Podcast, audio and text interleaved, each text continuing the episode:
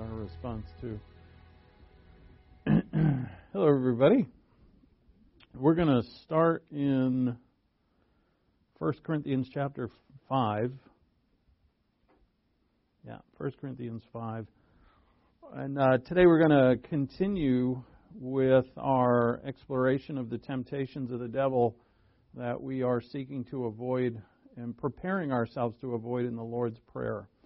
So, where we are in the Lord's Prayer is the last petition uh, lead us not into temptation, but deliver us from evil. And so, before we conclude this subject, which I think the petition speaks for itself, but um, we're going to look at a few of the temptations of Satan. We'll look at one more uh, tomorrow. There are so many that you know we could be at this for a long time, and uh, just to to get us praying, knowing the reason why we're uh, praying the Lord's Prayer, which we'll summarize when we're done. So today's going to be about temptation to isolation. Satan is always trying to get us to be isolated, whereas the Lord has commissioned us to be witnesses and to be uh, outgoing in relationships in the royal family of God and with people in the world, even unbelievers and our enemies. And uh, the flesh wants to isolate. So that's what we're going to look at today. So let's open up in prayer. Let's thank God for our time and for this subject to be fully, we're not fully, but more educated in the, the truth of it. Uh, to learn how to pray is of uh, extreme importance. And so, with our study, let's prepare ourselves through prayer.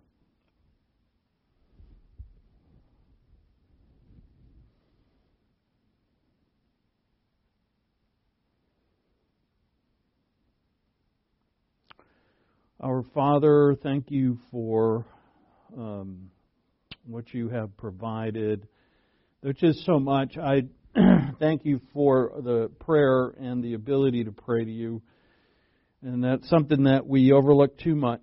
And that uh, though we, we don't hear from you audibly and you are invisible, we know, Father, that you have given us prayer to stay in constant communication with you uh, or we should rather say consistent communication with you uh, throughout every day.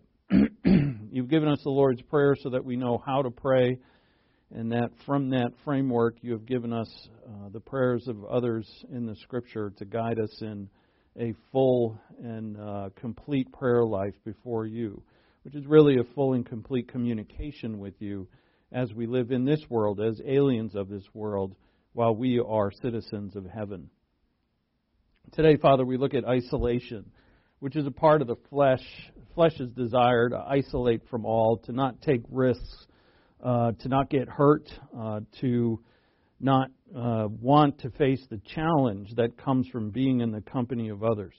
That you have called us to be witnesses of you as a light to the world, to others. And so, Father, we ask through your Spirit that in this subject we are enlightened and that we find courage and that we overcome the fear that comes with um, the challenge that's here. And we ask this in Christ's name. Amen. so, uh, in, in terms of isolation, we could take the final petition of the Lord's Prayer, uh, lead us not into temptation, but deliver us from evil, and conclude that we should get away from all temptation. If we're going to avoid all temptation, you know, altogether, why not just get out of the world and you know leave society, isolate ourselves, go live in the wilderness, say, live by ourselves?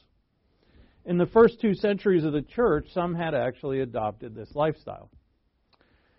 Uh, it was a life of mere subsistence, uh, sustenance level, meaning they ate and drank a bare minimum and lived in extreme asceticism.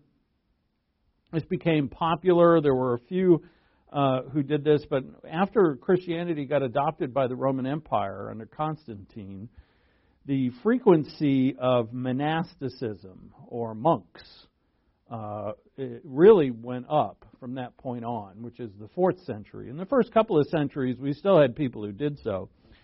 And from this thinking came those who would isolate themselves from the world. And at first, it actually the most popular destination for uh, monk was the Egyptian desert. and that provided the most fertile soil for the growth of monasticism. It's really from the Egyptian desert that monasticism really took off. So, society with its noise and its many activities was seen in the early church, well, I'd say in the first few centuries of the church. Society with its noise and its many activities was seen as a temptation and a distraction from the monastic goal. The term anchorite, uh, which actually that was uh, the name I gave one of my fantasy football teams back years ago, because an anchorite is actually a, a, a cave dweller. and I, I had learned this word, and I thought, well, that's where I live. I live in the basement of Maps Credit Union as an anchorite, and I'm usually on my own. The term anchorite, which soon came to mean a solitary monk, uh, originally meant withdrawn or fugitive. The word monk derives from the Greek word monachos, which means solitary. For these people, the desert was attractive, not so much because of its hardship, but rather because of its inaccessibility. They were not so much after the burning sands, you know, to walk on hot coals, so to, spe- so to speak, but they were um, they what they wanted was separation from the world, and therefore separation from the world's temptations. And this was done by many hundreds, thousands of people. Entire, uh, you know, uh, sects or uh, or what do we call them, like the um, uh, Franciscans and stuff like that. It, origin- it had come from this. And these were people who had isolated themselves from the world and treated themselves to the least amount of things for survival. And and so it, it was popular. And, and so the, the, my question is, you know, if this was popular then, is it popular now? It turns off, turns out that it is uh, in some respects. But just to, to continue with the past, there was another famous monk. Sorry, who am I talking about? One of the first famous monks was Anthony. Uh, Anthony, these two guys, Anthony and Paul, not Paul the Apostle, uh, but uh, Anthony and Paul lived around the third century, third, fourth century, I think, uh, became famous because of Christian writers Jerome and uh, Athanasius. Athanasius. He, he's Athanasius was a wonderful writer. So is Jerome, in fact. Uh, but Jerome and Athanasius wrote of these two, Anthony and Paul, and made them quite famous. And uh, Anthony wrote, quote, Monks who leave their cells or seek the company of others lose their peace, like the fish out of water loses its life. So, Anthony, monks who leave their cells, C E L L S, meaning their little hovel. If you leave that place, you lose your peace. Another famous monk, which was Paul, Jerome wrote a brief record of him. And uh, towards the middle of the third century, Paul, fleeing persecution, went to the desert as a young man where he found an old abandoned hiding place for counterfeiters there he passed the rest of his life spending his time in prayer and living on a diet that consisted almost exclusively of dates. According to Jerome, Paul lived in such conditions for almost a century, and his only visitors during that time were the beasts of the desert and the elderly monk Anthony. Certainly the account is exaggerated, but he was praised for being isolated. I don't think it said that he talked to the animals of the wilderness, but you get that feeling, right? This isolated monk who lives on nothing and is what? Has this certain power to live a long time. And that uh, made me think of Obi Wan Kenobi. right? Uh, if you're a fan of Star Wars, right, Obi Wan is the guy, right? He's this powerful Jedi, and the Jedi life is a lonely life. Right? It's a it's a monkish, lonely life, and this gets admired. You know, and and you know, and and uh, and so we think, you know, there are survivalists who you know want to be isolated. We I, I thoroughly enjoy those shows. The show alone is is certainly uh, one of my favorites. Um, but what's interesting about if you watch the show alone, these people are out in the wilderness alone for weeks upon weeks. Uh, the one who lasts the longest wins, which could be uh, a couple of months.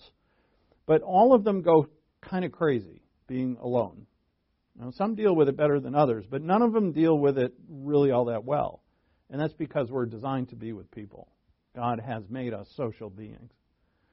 Uh, and so the temptation from Satan is, you know, would we rather be isolated? Is it better to be isolated?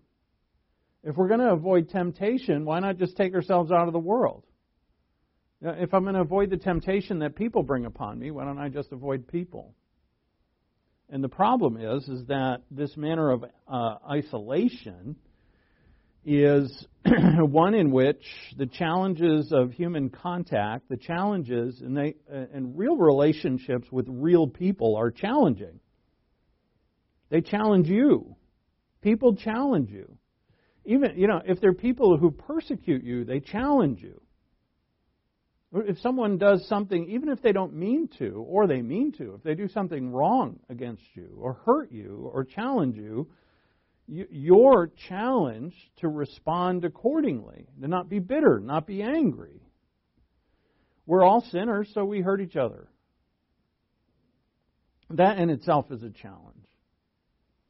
I mean, if I got to forgive people for all they do against me, why not just avoid them entirely? And that's the temptation.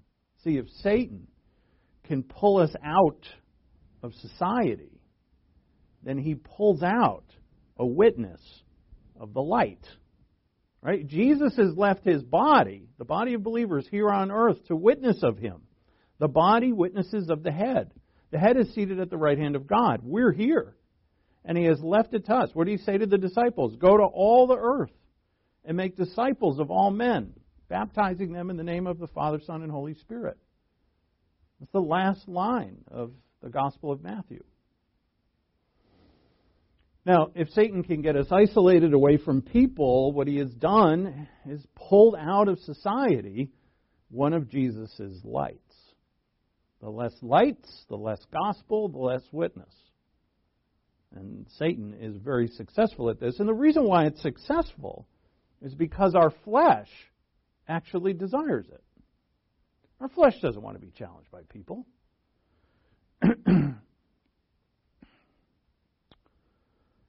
Uh, so, in, in uh, absolute proof of this, that the flesh wants to be isolated, is social media.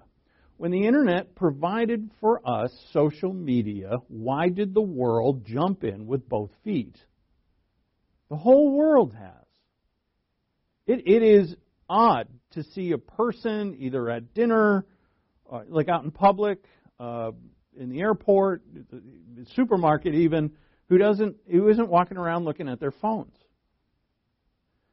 It, when people are at dinner with one another, it's almost odd now to see them not have their phones out rather than just talking to one another.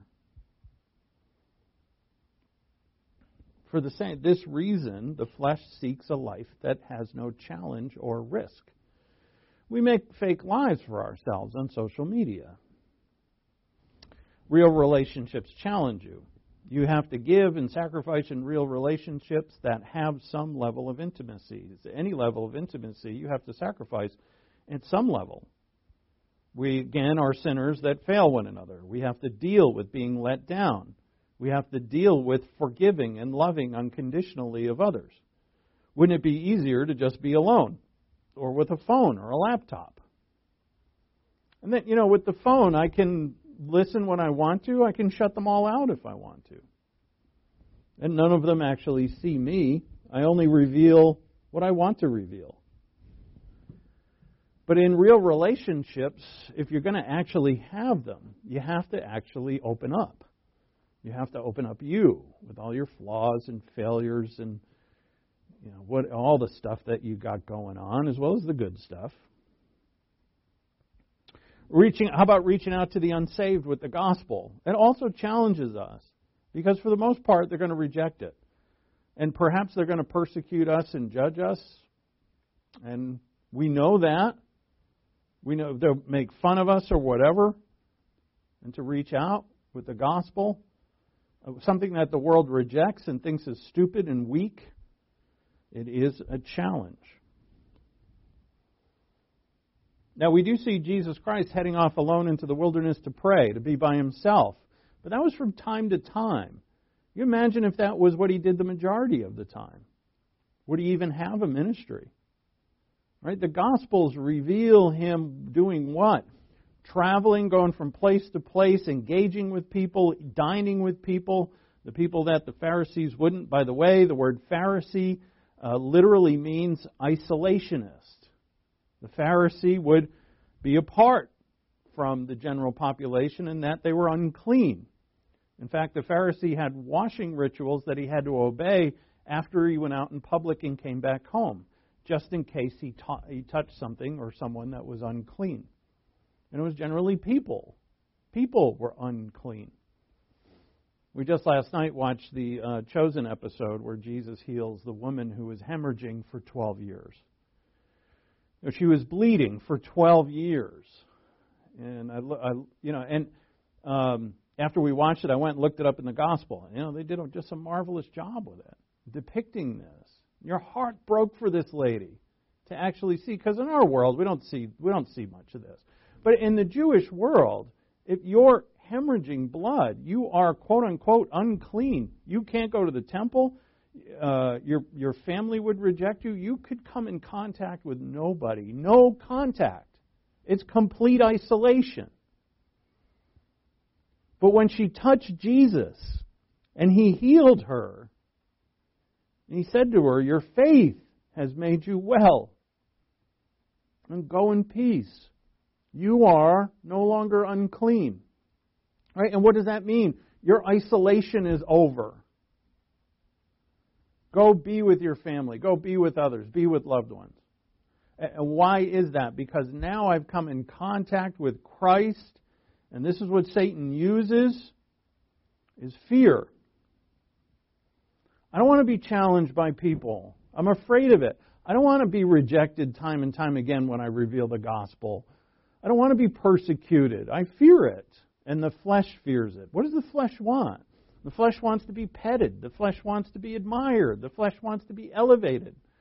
The flesh wants all to think well of it, him or her. But this is not the way of life, meaning eternal life, the life that Christ has given us. Jesus touched the woman. Well, she actually touched him, touched his robe. So technically, you know, was he uh, made unclean by her touching him? She didn't touch him, touched his clothes, but his clothes touched him, blah, blah, blah, you know. But he touched lepers. He touched the sinners. He, he was with them. He ate with them. He invited and encouraged them. He traveled towards them. He went to whom? The needy, the sick, the sinners, the poor, the downtrodden, the brokenhearted. He reached out to them. He ministered to them. And why? Because he's the light of the world. And then he says to us, You're the light of the world which is in Matthew 5. We'll read in a second. So, why don't we want to reach out? And this is for this reason. What makes the prime area of this, this, sorry, what makes this a prime area of temptation for the devil? And the answer is fear.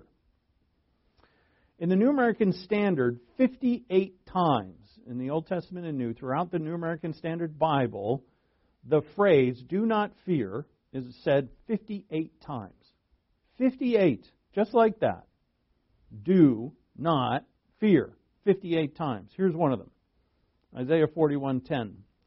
Do not fear, says the Lord, for I am with you. Do not anxiously look about you, for I am your God. I will strengthen you, surely I will help you, surely I will uphold you with my righteous right hand.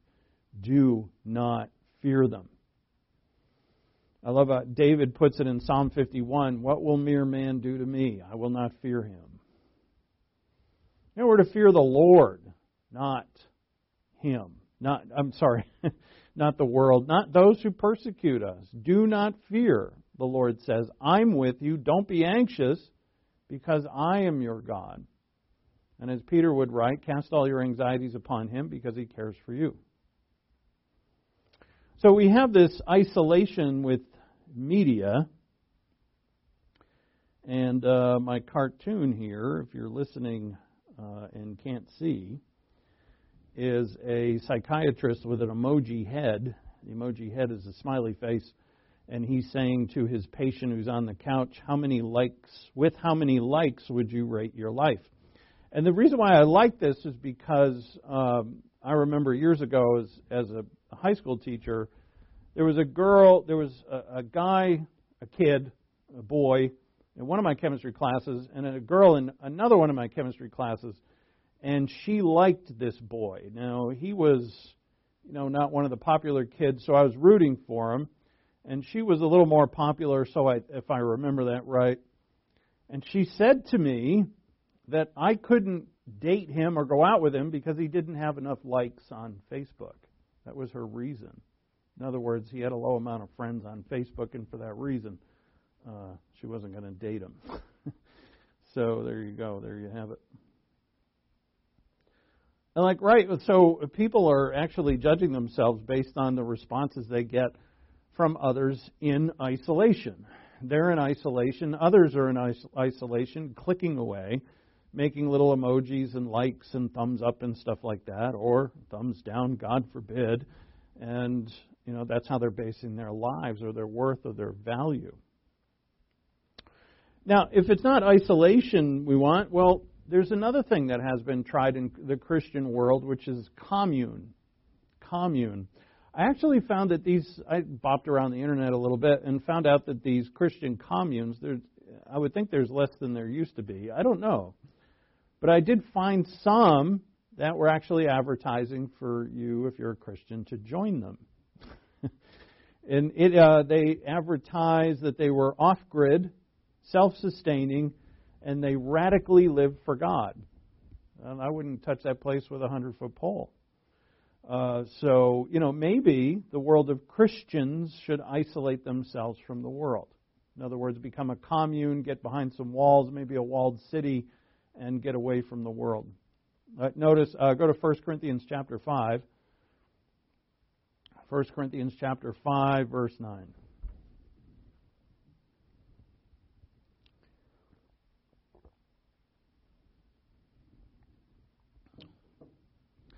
I wrote you in my letter not to associate with immoral people. Well, there you go. 1 Corinthians 5 9, you could chop it off there and say, look, I don't talk to anybody. I isolate myself. I don't talk to anybody. And this is exactly what Satan tempts us with. I wrote you in my letter not to associate with immoral people. Now we got to continue. I did not at all mean the immoral people of this world or with the covetous or swindlers or with idolaters, for then you would have to go out of the world. Paul says you'd have to go out of the world, which sounds like a monk. And in the context of the passage, he does not condone that. so when we're praying, this is one of you know the temptation we saw uh, yesterday, which was the temptation to put ourselves back under the authority of the law uh, to to go about the Christian life uh, with as as we're trying to impress God with our works uh, from our own selves and not depending on God the Holy Spirit. We saw that that is a, uh, a frequently given temptation. And so, in this temptation to not be a witness, to not reach out, to to see you know the people around you and not care you know put the blinders on and please don't disturb me. I won't look at you. You don't look at me. And that kind of attitude and rather than looking around you. Looking around you for what? To see those who need the light of christ whether they believe be believers or unbelievers. See those that we would witness to Right? Those that we confess the Lord to because we're not afraid. And when we're praying the Lord's Prayer, this is one aspect. Lord, lead me on the narrow path. What is that narrow path? It is the path of the disciple who is also a light to the world. The path of the disciple who's careful to take care of his own or her own spiritual life, but also careful to have that spiritual life shine out to others. And that is something that we have to be, you know, we're going to be judged for this before Christ, for the judgment seat of Christ, the works that we've done, whether they're good or bad. And one of the areas of work is, and let's see it now, go to Matthew chapter 5. One of the areas of work is to show the world Jesus Christ. 2 Corinthians 5:10 says that Jesus is going to judge us for our works, whether they're good or bad, and he's going to reward us accordingly. And we're to know that, to know that this life counts for something in eternity.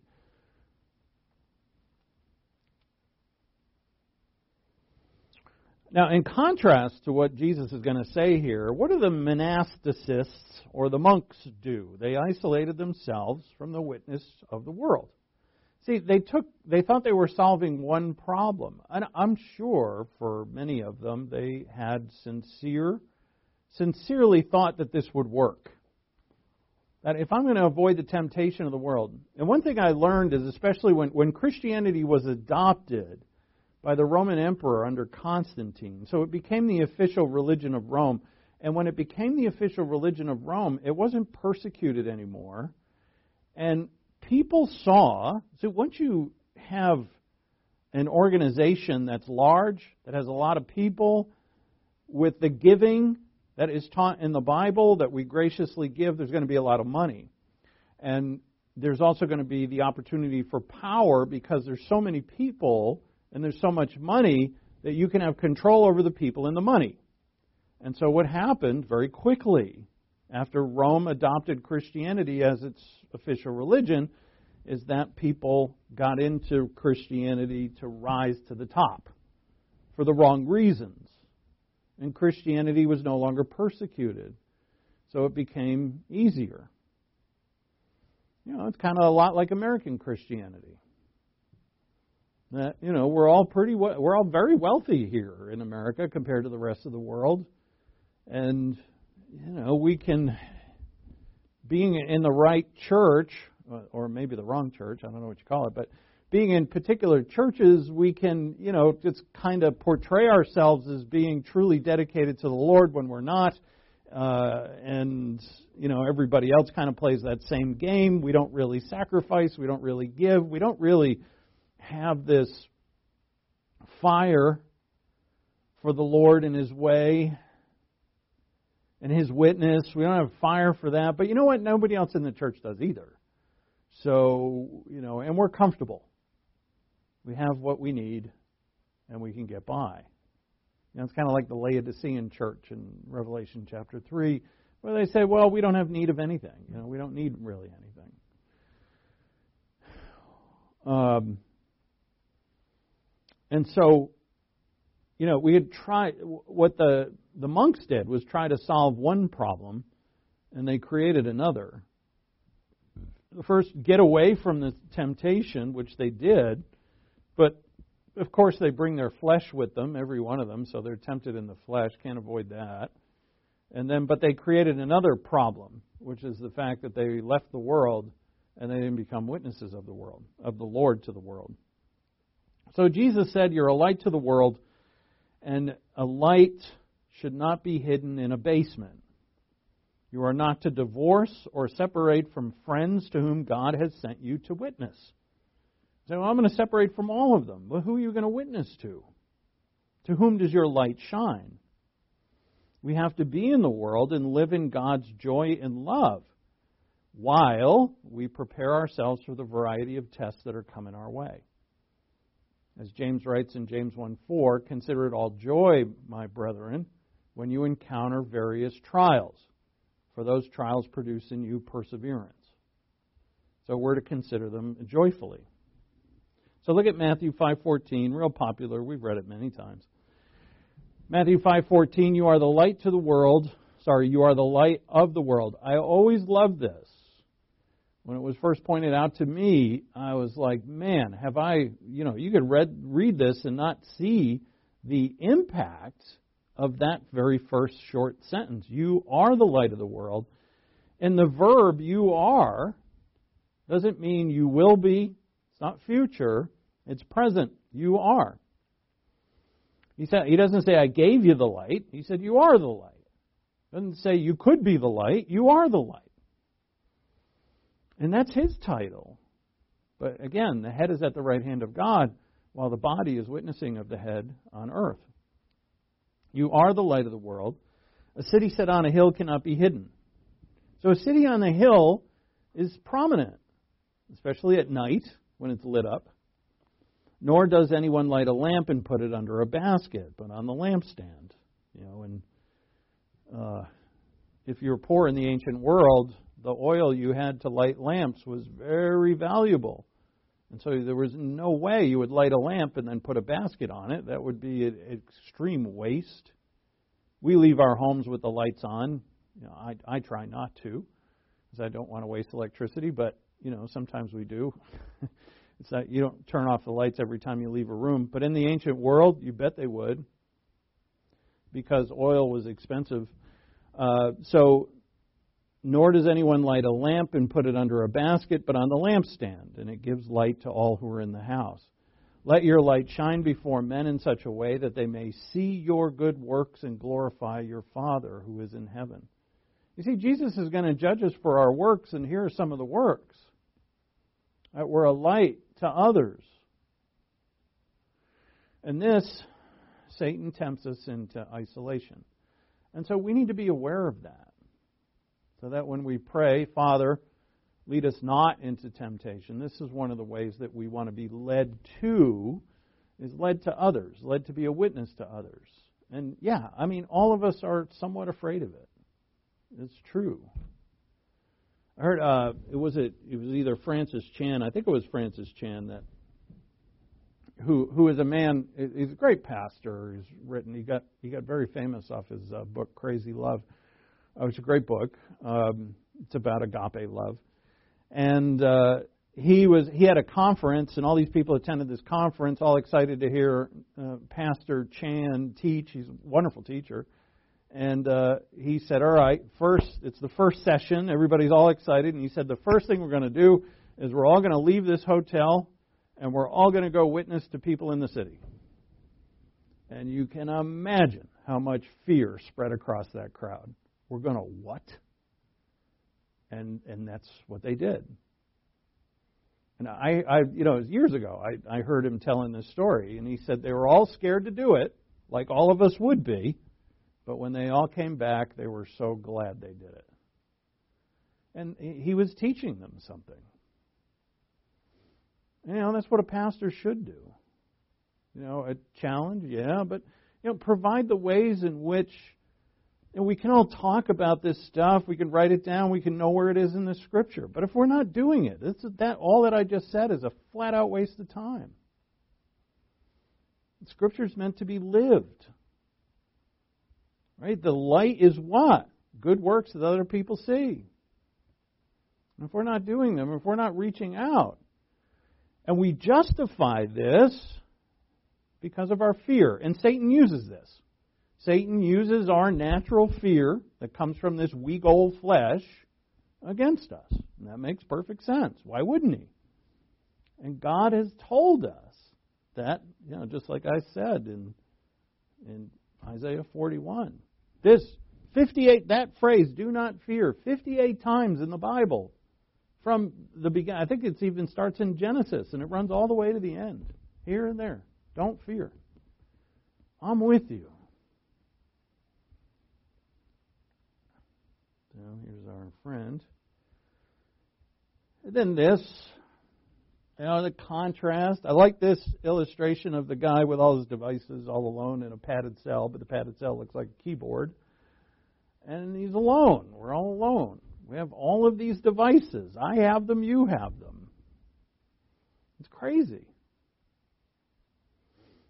It's amazing to think we all got along with rotary phones back in the day in that if you weren't at home near the phone, nobody could get in touch with you. Oh, the good old days. Now, People would say, Well, you know, I called you. Why didn't you pick up? You can't say, Well, I didn't know you called me. You can't even lie anymore because everybody has caller ID. That, remember when that first came on the market? That was a crazy thing. That you could actually tell who called you. With the old rotary phone, you couldn't tell. You just picked it up. And, uh, you know, it was. but now, you know, we're. And yet, yet, we hide behind these devices, and it's, we find that this is safer. And sure, in fact, that's true. It's safer. Being out there with real people gets ugly. Being out there with um, with others, uh, being you know in real relationships where people can hurt you and let you down. You guys can come in and sit. You don't have to. I could I could see the shadows. no problem. And in this in this you know isolation, this is again, let me repeat this that if Satan can get us too afraid to be witnessers, to be in contact with people, to being open as those who confess the Lord, he has plucked a light out of the world. You're still the light of the world, you're just not you're not on or no one sees you. You're under a basket. Your basket is your house and your laptop. So Satan's temptation is to use fear to move, there should be a to move, to move you out of the arena of witnessing to the world as Christ's disciple and into isolation. Now, there's a common theme in the Bible that is exile. Right? So, right from the beginning, Adam and the woman, they ate the fruit. What happened? Exiled from the garden. Later on, in Genesis uh, 9 and 10, after 9, 10, 10 and 11, after the flood, they build the uh, Tower of Babel. So in Babylon, the people build the tower. They all speak the same language, and then God does what? He confuses their language, and what do they do? They spread out from one another. They're exiled. Fast forward to Israel. Israel is exiled. First the northern kingdom and then the southern kingdom. And the laments that are written when they're in exile, so the, the ones that we have are of the southern kingdom, Judah in Babylon. Uh, the laments are all for home. They long for home. Daniel in exile is always praying towards Jerusalem. He longs for home. They all long to be home. And yet, for us, there is no home, is there? Well, I mean, there is, and we long for it. Think about that. God has given us this too. God has given us home. You know, when we were we were in Hawaii for ten days and just pure beauty and luxury and just you know to do anything we wanted at any time, and it was wonderful. But after a while, we all longed for home. And it doesn't matter where it is or how big it is, it's home. And you get comfortable there. It's your place. But for us, all of us, you know, this this exile, Israel's exiled. Adam and Eve exiled. And we're all exiled. We're all born into this world in sin, separate from God. We're separate from God. We're exiles. And as exiles, we find this epic drama in the Bible. From the beginning in Genesis, when Adam and Eve are removed, to the end, where, for instance, Satan is exiled into the lake of fire and unbelievers are. There's this whole story of mankind being lost and then being found. And when we're found, we find a home. We're not isolated. Right? And isolation is where Satan wants us. Isolated from one another, not, you know, what there's so much in the scripture about us being together uh, with one another. It's a word in the scripture that's used over and over. Right? How many of the commands are about us being together? even in the Sermon on the Mount. How do we give to one another and serve one another and share with one another and comfort one another and encourage one another, love one another? Hear that? One another, one another, one another. We're not to be isolated. And so, are we ready, Alan? Cool. Uh, this is more of, I'm using you as guinea pigs now today. This is more of an experiment. We're going to show a video that's four minutes long from the Bible Project that touches on this perfectly.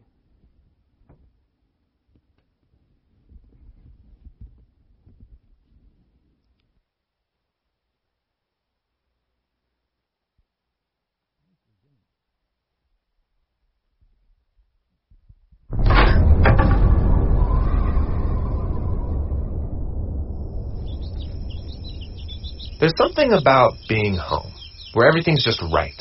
We're surrounded by people we love and trust. There's a feeling of stability and safety. And while some people get to experience this kind of home, many do not. Others might even be forced to leave their home and go live in a foreign land. We call this going into exile. Yeah, in exile, everything is disoriented. You're in the unknown. And in the story of the Bible, this is where the ancient Israelites found themselves conquered by Babylon, living in exile, far from their homeland. And so they had to ask themselves, how did we end up here? And is there any hope of going home? And the whole story of the Bible is designed to address those very questions. The whole story? Really? Yeah, go back to the first pages of the Bible. Where does humanity live? Okay, they live in this really sweet garden, their home. And they're there on one condition that they trust and follow God's one command, and they don't. And so the consequence is banishment from the garden. Ah, they're sent into exile. Exactly. And so this story has been designed to set you up for Israel's story. How they were given the gift of the promised land and were able to stay there on one condition that they be faithful to the terms of their covenant relationship with God. Uh, they didn't, and they were sent into exile. And if you still don't see the parallel between exile from the garden and exile from Israel, think about this. In Genesis, humanity's exile led up to the story about the building of what city? Oh, yeah. Babylon. The same place the Israelites are sent. But that's not the end of either story. In the first Babylon, God called Abraham to leave and travel to the promised land. And that story was designed to give hope to the Israelites currently living in the later Babylon. Now, eventually, they do get to leave and travel back to their promised homeland. And when they did, it wasn't home sweet home. Oppressive empires were still ruling over them, and the people kept acting in the same corrupt ways as their ancestors. And so the biblical prophets said that exile wasn't actually over. How could they think they were still in exile when they're at home? Yeah, this is really important. In the Hebrew scriptures, Israel's Babylonian exile became an image of something more universal It's that feeling of alienation and longing for something more no matter where you live. Yeah, I, I can relate to this. I have a great home, but it's situated in a world scarred with pain and broken relationships, death, tragedy, done by others, but also done by me. And so in the Bible, exile is the human condition. We all keep repeating this pattern of human corruption leading to a Babylon that we can't escape. And it doesn't matter where you live, we are all longing for a better home. Now, Israel's scriptures held out hope that one day God would send a king who would rescue the world from all of the Babylon he created. And after many generations pass, we meet this Israelite named Jesus of Nazareth. He wandered about with no home, announcing the great restoration, that reality of home that Israel and all humanity has been looking for.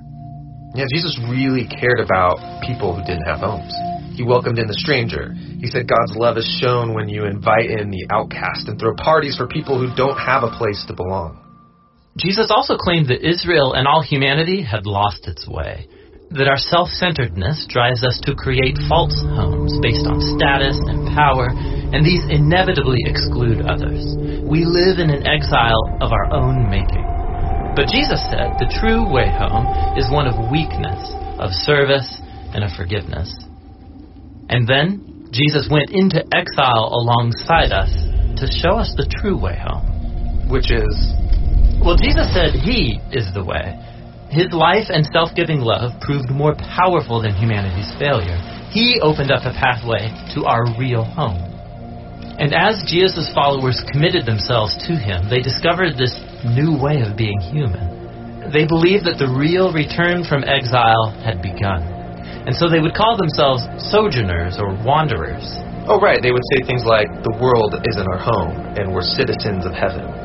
And so Jesus' followers remain exiles as they wait for that day when Jesus returns to transform this world into a true home.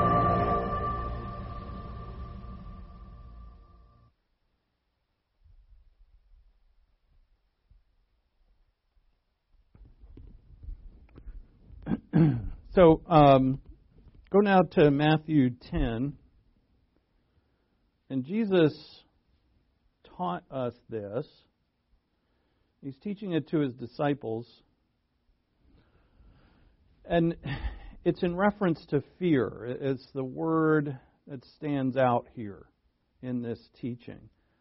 That uh, Satan is always tempting us back into the old self. As the video points out so well, that this dark world in which we're self centered and people are self centered and we create for ourselves this isolation, these homes that really we want to keep people out, you know, we want to isolate ourselves. And, you know, and as they say there, you know, what they show it with that light that's going through this way, once it touches you, the way of Jesus Christ opens up your mind and your soul and your heart to a new way of living. And this new way of living is without fear. This new way of living has in it this love for others, even those who are unbelievers and who are your enemies. And it's His way, and He lived this way when He was here. So look at uh, Matthew 10:24. A disciple is not above his teacher, nor a slave above his master. It is enough for the disciple that he become like his teacher and the slave like his master. If they called the head of the house Beelzebul, the devil, how much more will they malign the members of his household? So he sets this up immediately. He says, Look, you're going to be like your teacher, and I'm your teacher. And they have called me Beelzebul. They call me a Satan work, worker or Satan worshiper. How much more are they going to call you this too? In other words, what I'm this life, this path that I'm calling you to walk isn't going to be easy. You're going to be persecuted, you're going to be shot down. What's the easiest thing to do when this gauntlet of things and people and circumstances are trying to prevent you from walking that path is to just not walk it. You know, isolate myself and go back to the old world. This is where Satan wants us, the old world, where we live like the old world. And as Jesus said, if you're like them in the old world, they're not going to persecute you. They don't they love their own. But if you walk my path, he says, pick up your cross. It's going to be hard. So he says in verse 26, therefore, do not fear them. Right? Do not fear. Let's go back to our Isaiah passage. Isaiah 41:10, do not fear. 58 times in the Bible, do not fear. Jesus says it here. Therefore do not fear them, for there is nothing concealed that will not be revealed or hidden that will not be known. Meaning, God is going to judge everything. What I tell you in darkness, speak in the light. What you hear whispered in your ear, where do you hear it whispered? God the Holy Spirit is teaching you His Word. Proclaim it upon the housetops. Do not fear those who kill the body, but are unable to kill the soul, but rather fear Him who is able to destroy the body and soul in hell, both soul and body in hell. Fear God, not them. And if I do, that's going to change my pattern of life. Are not two sparrows sold for a cent? Yet not one of them will fall to the ground apart from your Father. But the very hairs of your head are all numbered. Do not fear. You are more valuable than many sparrows. All right, how many times has he said it now? Three. In this short teaching, do not fear. The Father knows the birds. He knows you. He knows all that you need. Therefore, he says in verse 32, here's our boldness now. Everyone who confesses me before men, I will also confess him before my Father who is in heaven.